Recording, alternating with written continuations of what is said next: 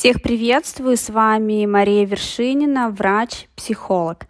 Сегодня в подкасте поговорим об особенной дружбе, которую называют френд-зоной. С развитием социальных сетей и ростом интереса к историям и мемам об особенной дружбе в последние несколько лет стал достаточно популярен термин френд-зона – подкасте об этом поговорим, обсудим, что имеется в виду под этим термином и разберемся в данной теме.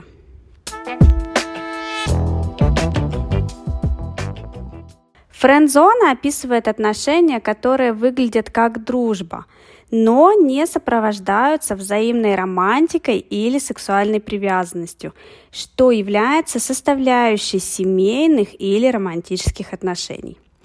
Отношения френд-зоны могут длиться годами, сохраняя стабильную связь, но не переходя на более близкий уровень между людьми противоположного пола. Френд-зона также может означать второстепенные отношения, которые не являются настоящей дружбой на самом деле. Или скрытое отсутствие желания углубляться в существующие отношения между партнерами. Именно поэтому некоторым людям удобнее говорить, и наверняка вы слышали не раз, мы просто друзья, вместо объяснения причин отсутствия прочных и долгосрочных отношений в совместных планах.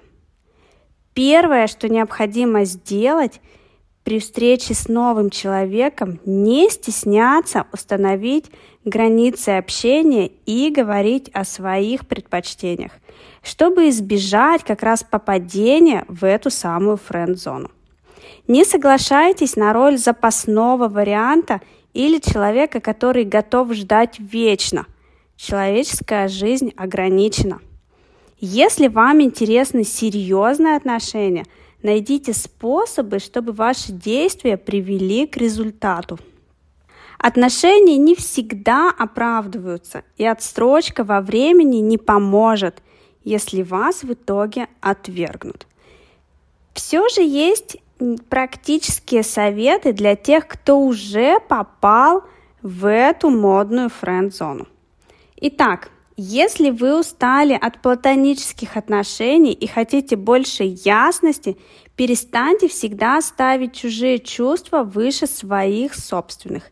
Не принимайте как серьезные признаки частое общение или уделение вам внимание. С противоположной стороны интерес должен быть больше, чем просто дружеский. Не отворачивайтесь, когда ваш друг испытывает трудности. Вместо этого постарайтесь быть опорой в тяжелую минуту. Однако следует помнить, что излишняя забота может привести к нежелательной зависимости со стороны вашего противоположного пола. Не забывайте, что вам самим также нужна поддержка. Будьте откровенными, когда просите о помощи, и всегда благодарите за добрые поступки. Если вы не готовы быть дружеской опорой, не притворяйтесь. Зачем вам это? Если чувствуете себя, разрешите себе быть свободным в общении, ощутите и радуйтесь жизни. Важно обсудить с вашим другом ваши взаимоотношения. Поделитесь чувствами и будьте искренни друг с другом. Если появляется френд-зона, отношения могут стать напряженными или вообще закончиться. И это абсолютно нормально. Важно принять, что не всегда можно предсказать реакцию на признание чувств другого человека – не нужно упорствовать и пытаться изменить статус отношений, если друг видит вас только друга. Не стоит настаивать на чем-то еще, если вам явно дали понять, что больше нет. Сосредоточьтесь на себе, на своих интересах и своих ценностях. Расширьте круг общения – не ограничивайте себя только этой данной дружбой.